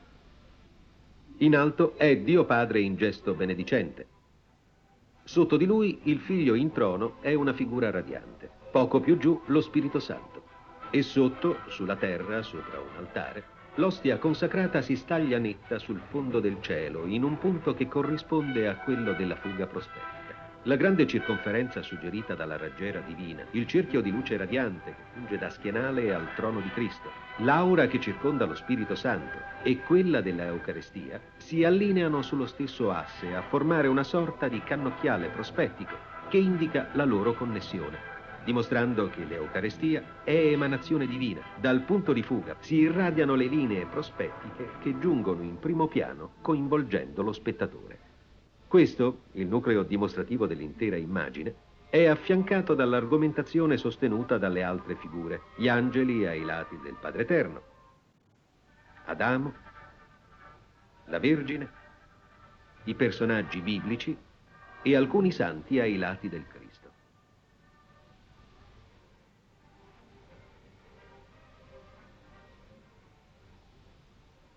Ai lati dell'altare dell'Eucarestia, teologi, pontefici, personaggi storici e artisti come Dante e Donato Bramante, il quale è da Raffaello rappresentato in primo piano all'estrema sinistra, mentre indica con gesto esplicativo una tavola architettonica, dimostrando la corrispondenza tra l'ordine divino, la struttura sovrannaturale cui ci troviamo di fronte e l'architettura. André Chastel ha supposto che la stanza della segnatura fosse in origine destinata ad accogliere la biblioteca privata del Papa. Ecco quindi spiegato il nesso tra le rappresentazioni della teologia, della filosofia, delle arti nel Parnaso e delle virtù cardinali, tra le quali è esaltata, rispettando la gerarchia platonica ripresa da Sant'Agostino, la giustizia collegata allo studio della giurisprudenza nel tondo sul soffitto, come nei due episodi in basso ai lati della finestra. Dal lato della teologia il diritto ecclesiastico, dal lato della filosofia il diritto naturale. Quando Raffaello giunge a Roma alla fine del 1508, ha alle spalle già anni di esperienza artistica. Raffaele infatti era cresciuto ad Urbino, con davanti agli occhi l'esempio degli artisti che contribuirono a farne preziosa roccaforte dell'arte, artisti come Perugino e Piero della Francesca, Luciano Laurana e Donato Bramante. Le architetture di questi ultimi due sono state formative per il Raffaello architetto. Dal 1504, per quattro anni, Raffaello era a Firenze. Dipingeva gruppi di Madonna col bambino, in cui mostrava di conoscere la lezione leonardesca sulla consistenza atmosferica e quella peruginesca sull'espressione della grazia. Di questi anni è una serie di bellissimi ritratti, come quelli di Agnolo Doni e di sua moglie Maddalena, le cui figure partecipano coscienti al vasto respiro della natura circostante, rivelando, anche attraverso la minuta descrizione delle stoffe e dei gioielli, la nobiltà culturale dei giovani sposi fiorentini. A vent'anni dipinge il matrimonio della Vergine, in cui manifesta la propria anima architettonica, rappresentando la circolarità dello spazio che va sostituendosi alla scatola prospettica quattrocentesca.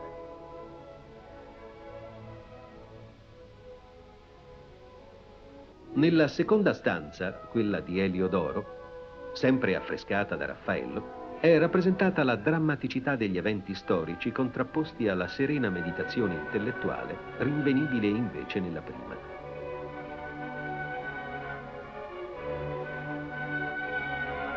Il tema iconografico è studiato per mostrare l'intervento divino nella storia umana. Così, nella messa di Bolsena, Giulio II assiste al miracolo del sangue stillante dall'ostia spezzata avvenuto tre secoli prima.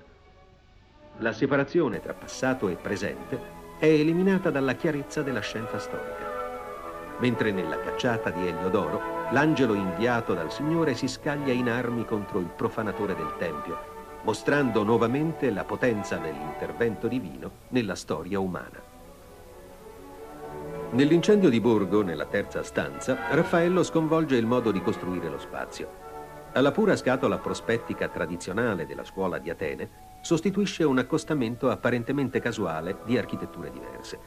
Un tempio di ordine corinzio sulla sinistra, uno di ordine ionico a destra sul fondo un palazzo cinquecentesco dalla cui loggia serliana il Papa Leone IV è affacciato a benedire e la facciata medievale dell'antica basilica di San Pietro.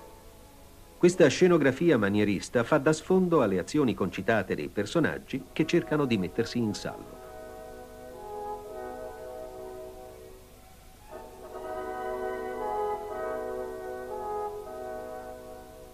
Alcuni dei disegni di Raffaello sono dei veri e propri prodigi della grafica, ma accanto al Raffaello disegnatore o accanto al Raffaello maestro della spazialità c'è un altro aspetto che non viene mai detto, cioè il Raffaello colorista.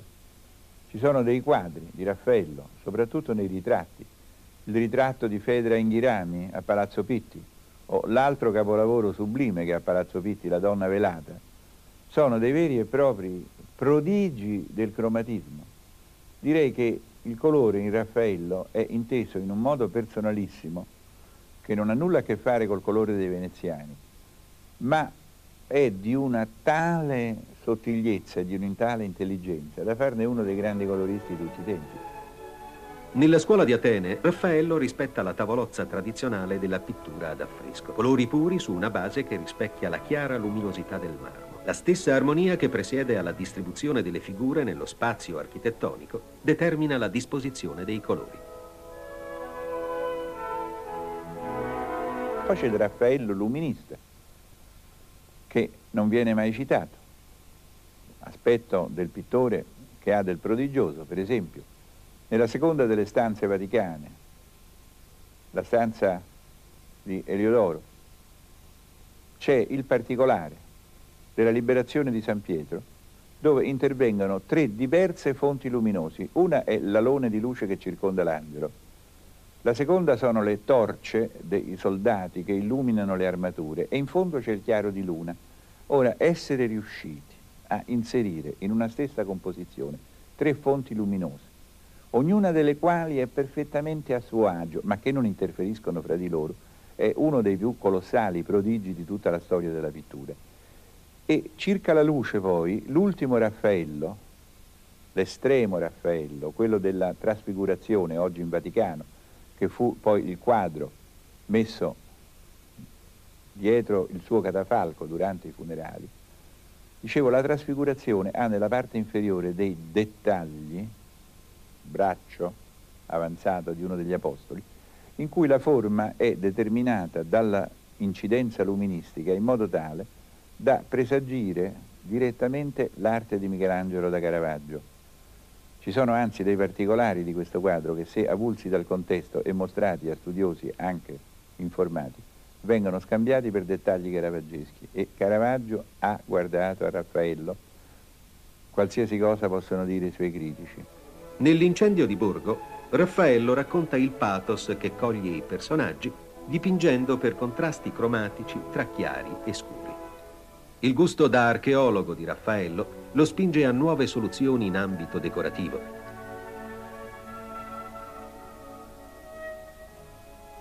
Nelle logge eredita dagli antichi, oltre ai motivi della decorazione a grottesche, anche la tecnica esecutiva, accostando la pittura a fresco con la decorazione a stucco.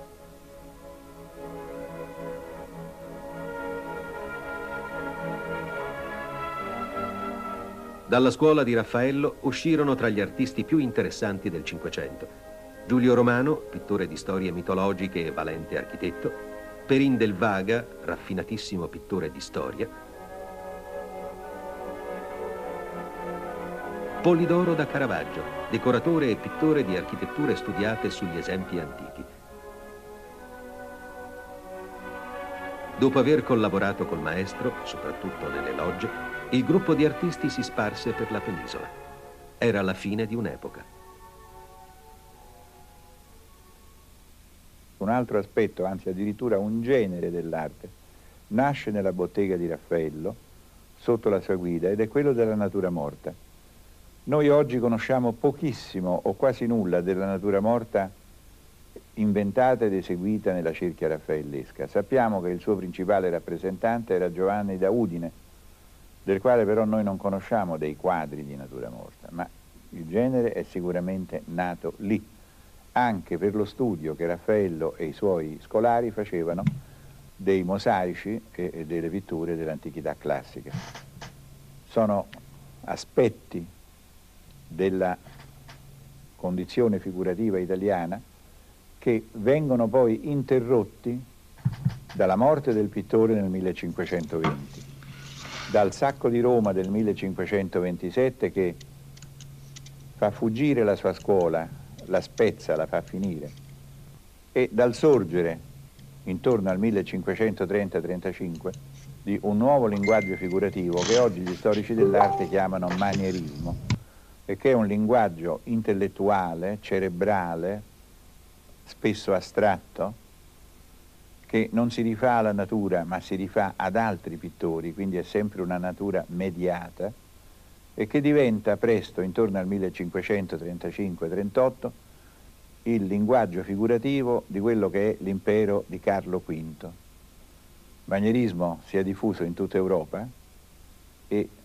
quando si verifica una reazione antimanieristica intorno al 1590, soprattutto ad opera di Caravaggio, di Annibale Carracci, ognuno dei quali l'interpreta a modo suo questa opposizione, ritorna di moda Raffaello e ritorna allora in vigore il suo insegnamento. Ci si rivolge di nuovo a Raffaello che anche sotto questo aspetto è una delle figure chiavi della pittura europea.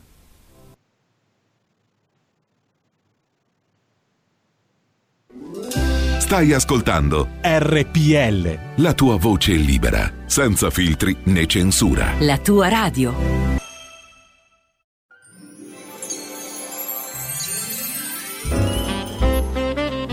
Più che mai quest'anno buone feste, buon Natale, buon anno nuovo a tutte le ascoltatrici e a tutti gli ascoltatori di RPL.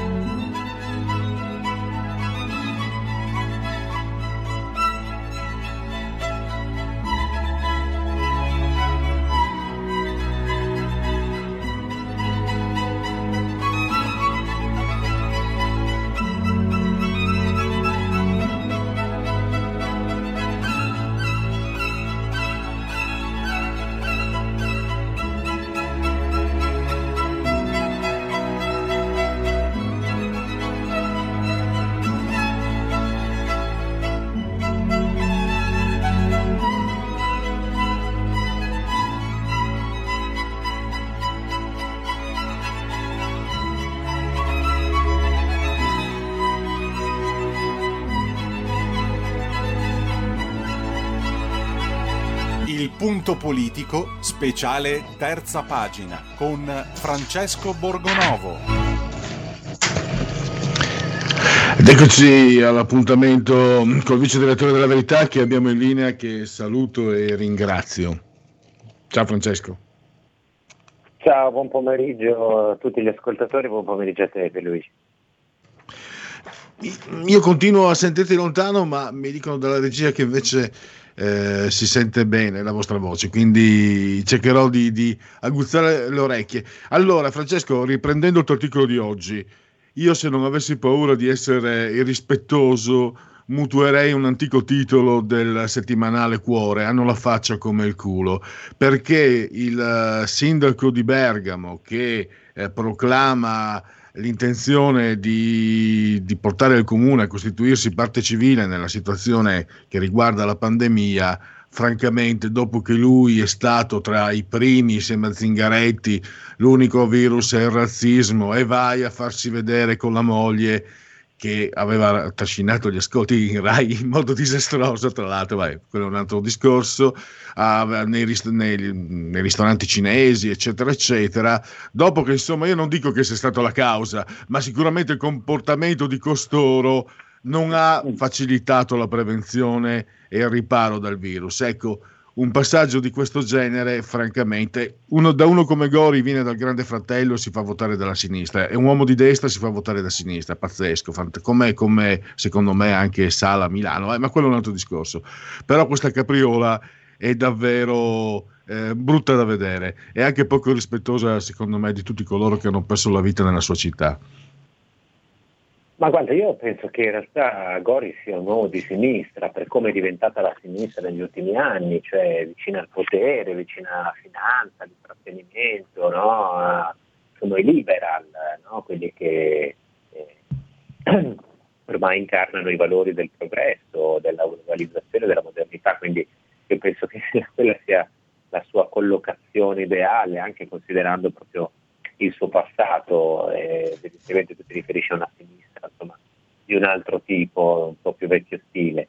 E in questo senso sì, è emblematico l'atteggiamento perché poi è molto simile quello di Sala e quello di Gori, eh, nel senso che Gori, ricordiamo, aveva sponsorizzato questa campagna Bergamo non si ferma, portata avanti dalla, eh, dai commercianti locali, eh, aveva insistito a dire alla gente andate in piazza, andate in giro, che sono tutte cose che forse in quel periodo capito, si potevano anche sbagliare, no? si poteva non sapere che il virus sarebbe tornato, c'era incertezza, del resto dal governo centrale non è mai venuta un'indicazione chiara, come abbiamo visto, anche perché non c'era il famoso piano pandemico. Quello che a me dà più fastidio è questo, che Gori inizialmente eh, attaccava la sua preoccupazione era il razzismo, no? bisognava andare al ristorante cinese con tutta la giunta per far vedere di essere amici dei cinesi, proprio mentre la Cina nascondeva i dati. E poi dopo sì, ha mandato la gente in piazza, ma eh, e adesso viene a eh, dire, schierarsi al fianco delle vittime eh, riunite in un comitato, le vittime del virus, che sono i parenti delle vittime del virus, si sono riunite in un comitato e non li ha nemmeno avvisati no, prima di fare la conferenza stampa. Ma eh, soprattutto, eh, come dire, c'è questa cosa nel mezzo, cioè che se tu vuoi costituirti parte civile, no, vuoi lamentarti e collaborare con la procura, e eh, allora in qualche modo ti devi schierare contro il governo. Cioè la procura sta indagando sul fatto che non ci fosse un piano pandemico, sulle censure del report fatto dall'OMS, eh, sta andando in fondo su tutte le mancanze del Ministero della Salute. Gori su tutto questo non ha detto niente. Io posso persino scusarlo per aver detto andate in giro, andate in piazza, perché ripeto, le indicazioni non erano chiare, non si sapeva bene, in quel momento tanti hanno, avevano voglia di ricominciare, ma eh, per tutto il resto... Scusa Francesco, ti interrompo perché volevo chiederti proprio questo. Uh, io sai, sto portando avanti, mi sono affezionato alla mia idea. Non più avere essere, come diceva Fromm, negli anni 70, ma avere e stare. Cioè, eh, a me sembra, vedi Zingaretti e anche Mattarella, ma lui mettiamolo da parte, vedi questo signore qua, hanno commesso degli errori clamorosi davanti a decine, decine, 70.000 morti E questi, anche Sala, e te, ma forse ho sbagliato. Tu hai riportato oggi il momento negazionista, no? come Picasso aveva il periodo blu, rosa, eccetera. Ecco, a costoro che stanno dalla parte giusta, destra o sinistra che siano, loro sono quelli che stanno dalla parte giusta, è perdonato qualsiasi cosa, cioè basta che dicano, ah, beh sì, mi sono sbagliato, pazienza, sì, vabbè, cosa volete che siano, Mm, 70.000 morti, non è che, insomma... E, e questo è un cambiamento culturale radicale che io vedo anche dall'alto della mia età, dal profondo, dal lontano della mia età. Una volta, lasciamelo dire, non può insomma, chi sbagliava in questo modo, anche i suoi lo prendevano e lo mettevano un po' in disparte. Invece no, completamente assolto, cioè se stai dalla parte giusta. Io oggi stavo pensando, una sorta di ucronia, ti ricordi Gianfranco Fini? Metti che Salvini impazzisca comincia a dire basta, via subito gli sbarchi, gli immigrati sono una risorsa, a scuola mi firmo genitore 1, transgender obbligatorio, eccetera, eccetera, l'Europa è incredibile, eccetera, eccetera. Stai tranquillo che Salvini diventa santo subito, stai tranquillo che se, Salvini, se Salvini scoprono un appartamento regalato eh, a, a Monte Carlo da, generosa, da un generoso lascito, verrà difeso da Saviano che dirà il nuovo Matteotti. Ecco, questo è un dato che io trovo, eh, voglio una tua, sì, voglio, chiedo, chiedo una tua riflessione, perché eh, c'è stato un cambiamento profondo e radicale in questi ultimi 10-15 anni. Eh, proprio, proprio, dal punto di vista politico il caso di Gianfranco Fini. Gianfranco Fini, prima del 94, delle elezioni, dice Mussolini, il più grande statista del secolo. Qualche anno dopo, quando stava ancora insieme con la moglie, la Daniela, a Lazio, in un'intervista dice mai, mai un insegnante gay per mia figlia. Poi, 2007, 2000, 2007 6, 7, 8, 9, fa il salto della quaglia, santo subito. Ecco, in, negli anni 2000 ho visto questo cambiamento così radicale e clamoroso. Volevo un tuo parere, probabilmente magari sto dicendo solo cose che sono scontate, che sono avvenute, forse il trasformismo è sempre stata una caratteristica italiana, ma così impunito a me lascia un po', come dire, eh, sbalordito ancora, dai. Ma eh, sì, il punto è questo, che qui ci sono delle cose gravi che sono successe, cioè citavi morti, c'è un disastro economico e sociale e qui nessuno pagherà perché loro appunto tutto è concesso, cioè, sicuramente se Salvini cominciasse a cambiare idea o se venisse so, un governo di centrodestra eh, e a un certo punto guardate cosa hanno fatto con Berlusconi, cioè Berlusconi fino all'altro giorno era il male assoluto, no? adesso che è arrivato Salvini Berlusconi invece è uno statista, è l'eroe, è uno con cui si può parlare, con cui si può lavorare cioè, capito? È perché c'è Salvini da abbattere, no? Ecco, allora,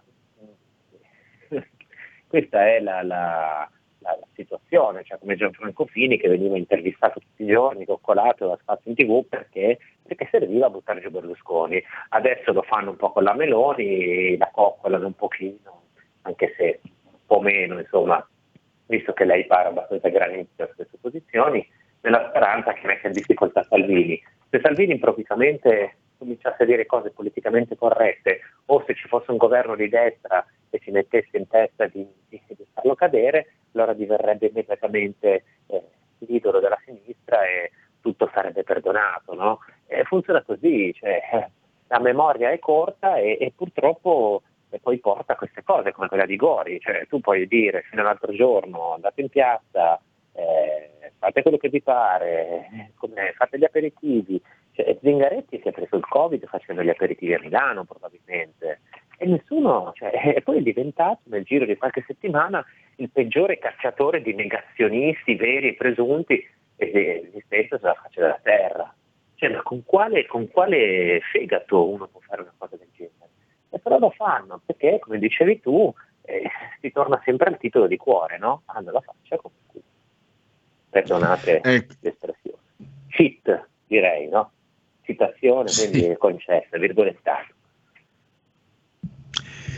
E ehm, direi che mh, per il momento eh, su, questo, su, questo, caso se hai ancora da aggiungere, se no potremo eh, fermarci. Eh, Francesco, volevo solo allora eh, guardare un po' gli prossimi appuntamenti con te e, e con me, perché io adesso ritorno dopo l'Epifania, i vecchi riposano ogni tanto, sono tutti spaventati, no, i vecchi.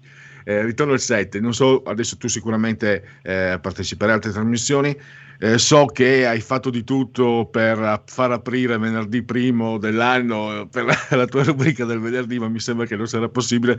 Probabilmente gli ascoltatori ti risentiranno, non so domani, ma credo No, chiedo a te perché ancora non ho, non ho lumi. Sì, non so se ti risentiranno lunedì mattina alle 9.30. E... Ci sentiremo dopo Prego. Capodanno, sentiremo lunedì, il lunedì dopo Capodanno, eh, anche perché così si prendono una pausa, non so quanto siano smaniosi di correre a, a sentire. Francesco, gli ascolti, cui, gli ascolti sono, sono aumentati, come avrai sentito nella clip del direttore, sono aumentati moltissimo. Poi eh, guarda caso, se, da, da, alcuni mesi abbiamo questa, questa sinergia con, la, con te e con la verità. Io non dico niente, ma diciamo che sicuramente non porta male questa sinergia.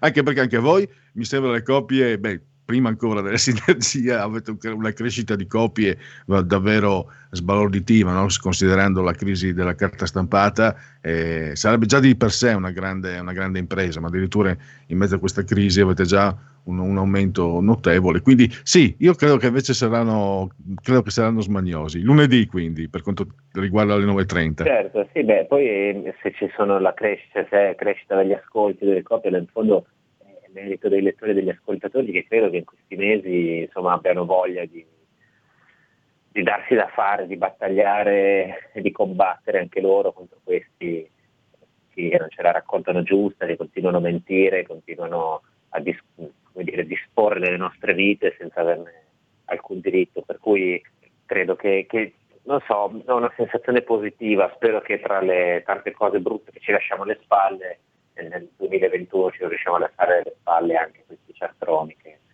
fino adesso hanno gestito il potere in una maniera veramente indegna. Eh, Francesco, prima di lasciarti, mm, scusa se magari ti trascino un po' verso un po' il basso la cronaca. Le manovre di Renzi, cosa ne pensi? Eh, premesso che non cadrà il governo, non si andrà alle elezioni, eccetera, eccetera. Eh, io ti confesso, lo dico sommessamente, che comunque vi ho riscontrato un'abilità di manovra eh, che mi sembra che nell'altro campo, nel centro-sinistra, mm, giallo-verde, eh, giallo, sì, giallo-rosso, scusa, credo che sia l'unico che abbia capacità manovriere, eh, anche se ha un partito del 2-3%. Cioè, non dico che sono ammirato, ma sto osservando con curiosità, perché comunque poli- mi piace anche quel tipo di politica un po', diciamo, un po' più, come dire, eh, terra-terra, se vogliamo, però mi, mi, piace, è un gioco a scacchi, no? quindi io sono curioso di vedere le mosse, le contromosse, eccetera. Mi sembra che sul campo, diciamo, di quelli che ci stanno portando veramente nel peggior modo possibile, conducendo nel peggior modo possibile, sia l'unico che abbia, se non altro, un, qualche qualità manovriera. E forse sto esagerando, me ne rendo conto, vorrei capire da te cosa ne pensi e come andrà a finire queste scaramucce, vero o finte che siano, questo gioco delle parti. Perché mi sembra che comunque eh, il uh, Presidente del Consiglio Conte non sia più tanto amato nemmeno dai suoi, anche se quelli, i suoi sostenitori fanno passare la notizia che ci sarebbe addirittura una lista Conte che vale il 15%. Io mi ricordo la lista Monti che doveva partire minimo dal 20, diceva Montezemolo. Il 20 è solo il punto di partenza. Arrivò al 10 per miracolo e poi scomparve. Tu che idee ti stai facendo? Beh, io penso sì, anche io credo che il consenso di Conte sia calante.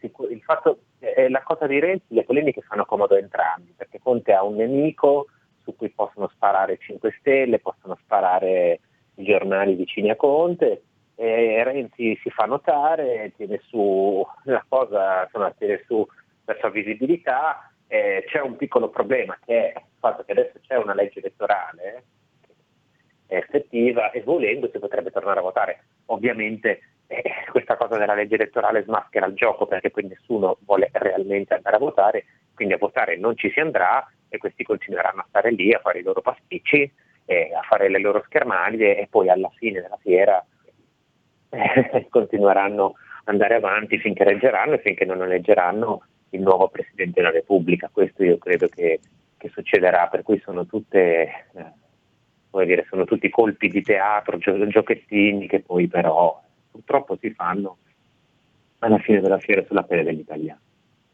Insomma, vogliono, vogliono passare, passare a nuttata perché poi mi sembra a giugno dovrebbe scattare il semestre bianco per cui non si possono più sciogliere le Camere, quindi eh, diciamo che hanno un anno garantito quelli dei 5 Stelle che dopo altrimenti dovrebbero tornare alle loro mansioni da disoccupati prevalentemente. Ma disoccupati, fammelo dire, io sai che non li, non li sopporto, io sto perdendo sinceramente quel poco di, di, lume di ragione che ho quando penso ai 5 Stelle, vado fuori di melone, cioè quelli sono disoccupati perché non sono buoni a far nulla, neanche come nei soliti ignoti mastroiani che dice voi siete buoni solo a lavorare, no, quelli lì sono buoni a far nulla, sono disoccupati non perché il mondo è brutto e sporco e cattivo, ma perché sono incapaci e quindi hanno il terrore, gli è andata bene grazie a Grillo, padre di presunto stupratore, stupratore gli è andata bene eh, scendere, sbarcare a Montecitorio a 13, 14, 15 mila euro al mese, visto che loro i rimborsi dicono di darli, ma poi qualcuno li dà e più no, e quindi mi sa che alla fine eh, si risolve tutto lì, nel, negli appetiti, nei bassissimi appetiti di persone veramente eh, immorali, squalificanti dal punto di vista, lo dico come cittadino, mh, mm, al di là della politica, come persona, come essere umano, sono davvero eh, stomacato dall'esempio che queste persone rabbiosi, invidiosi, livorosi, sono quelli che pensano che di non essere diventati premi Nobel perché gli hanno fregati gli altri, mai che ti venga in mente. Guarda che forse i, i mezzi sono quelli che sono, come il 99% di tutti noi. Sì, eh, ovviamente quello che dici in gran parte condivisibile. Anche chi, scusa l'avvelenata, scusa, è l'avvelenata di no, fine no, anno, scusami Francesco. Eh, chi nutriva speranze su, questi, su questo nuovo movimento adesso deve rendersi conto che purtroppo si è rivelato forse anche peggio di quelli precedenti, perché alla fine tutte queste parole, questo voler cambiare il mondo, queste le scatolette aprire, no? tutte queste menate qui alla fine si sono rivelati della fuffa. Lo dico, avrei mai pensato di dirlo, ma molto meglio Matteo Renzi. e chiudiamo con i fuochi d'artificio. Allora, grazie davvero ancora Francesco Borgonovo. Io e te ci risentiremo il 7 del, dell'anno 21, e, ehm, però i nostri ascoltatori invece potranno ancora seguirti. Grazie ancora e eh, non auguri ma scongiuri naturalmente da parte mia. Anche da parte mia tanti auguri e tanti scongiuri a tutti. Buon anno, a risentirci a presto. Grazie, ciao. La verità è che sono cattivo, ma questo cambierà. Io cambierò. È l'ultima volta che faccio cose come questa. Metto la testa a posto, vado avanti, rigo dritto, scelgo la vita. Già adesso non vedo l'ora. Diventerò esattamente come voi. Il lavoro, la famiglia, il maxi televisore del cazzo, la lavatrice, la macchina, il CD e l'apriscatole elettrico. Buona salute, colesterolo basso, polizza vita, mutuo, prima casa, moda casual, valigie, salotto di tre pezzi, fai da te, telequiz, schifezze nella pancia, figli, a spasso nel parco, orario d'ufficio, bravo a golf, l'auto lavata, tanti maglioni, Natale in famiglia, pensione privata, esenzione fiscale, tirando avanti, lontano dai guai, in attesa del giorno in cui morirai. Ah, ci siamo, ci siamo, qui ci siamo, qui ci rimaniamo. Allora, gentilci ricorrenze e commemorazioni di oggi, decimo giorno di nevoso mese del Cal repubblicano, calendario repubblicano, ovviamente. E per i gregoriani il 365 giorno dell'anno. Ne manca uno solo alla fine, uno solo, uno. Per tutti è un uh, mercoledì mercoledì 30 di dicembre anno domini 2020. Nel 1066 il massacro di Granada, 400 eh, ebrei uccisi nottetempo da predoni musulmani. Nel 1953 il primo televisore a colori venne messo in vendita a 1175 dollari dollars, dollars. Nel 1968 Frank Sinatra incise My Way. Io però preferisco quella di Sid Vicious. E punk, sempre. Genetriaci, Robert Hossein, di origini iraniane, attore francese, ce lo ricordiamo in Angelica, Geoffrey de Perrac, il geniale, genio puro, Paolo Villaggio. Poi abbiamo Russ Tamblin, attore, un uh, nomination, zero Oscar, ce lo ricordiamo in Twin Peaks. Il comico Lino Toffolo, scomparso alcuni anni fa, eh, peccato che abbia preferito dare, secondo me, eh, alito, adito e alimento alla macchietta del Veneto ubriacone, perché Lino Toffolo, per cultura, bravura e genio, non era secondo nessuno dei più grandi. Ma si sa, noi che veniamo da là, siamo, diciamo, ne, ve l'ho detto, visto che adesso RPL eh, si ascolta tutto in Italia, noi del Friuli del Veneto, io sono mezzo sangue, sangue misto, Friuli Veneto, quando parli anche col mio accento, sembriamo stranieri. E quindi sembriamo prima di tutto ignoranti perché non siamo considerati stranieri, voi ci considerate italiani, non lo siamo propriamente, chi è friulano poi come si fa, è dura, e quindi ci considerate ignoranti. E Lino Toffolo, eh, niente, si è adeguato. Gavino Ledda, eh, scrittore poeta, padre padrone, Paola Pigni, la milanese volante, bronzo alle Olimpiadi del 72 6500, la Patricia Lee Smith, Patti Smith, People of the Power, il mastino tedesco, Bertie Fox del Borussia, mastino prussiano per la precisione, è stato un dirigente della sinistra lombarda, Filippo Penati, Diego della Valle, lo Sciarpone, eh, finanziò Forza Italia, poi votò a sinistra, insomma la Fiorentina. Poi Corrado Passera, che è stato anche ministro, chi l'ha visto? E poi Tracy Ullman, attrice in Ti amerò fino ad ammazzarti, che pensate un po', eh, trasse la narrazione da una vicenda realmente accaduta. Chi ha visto il film sa di cosa parlo. Mm, L'Istat, Onestat sul turismo, eh, la presenza dei clienti negli esercizi ricettivi sono complessivamente calate, eh, sono il 63,9% di quello dell'anno precedente. Il calo è dovuto al, alle, alla minor presenza di stranieri. Grazie a tutti. Allora, ringrazio Roberto Colombo sulla torre del comando regia tecnica. I fuochi artificiali di Rebellotta e il Marciano Pinti arrivano tra pochissimo. Ringrazio naturalmente voi per aver scelto RPL Radio Padania. No, non è più Radio Padania, RPL Radio, ex Radio Padania, la vostra voce, la vostra radio, che siamo da RPL volta cent'anni. Meditate, gente, meditate. Non auguri, ma scongiuri. Ci risentiremo per quanto riguarda il sottoscritto dopo l'Epifania e ovviamente un buonifix Cencen annuale per tutti. Ciao. Avete ascoltato il punto politico.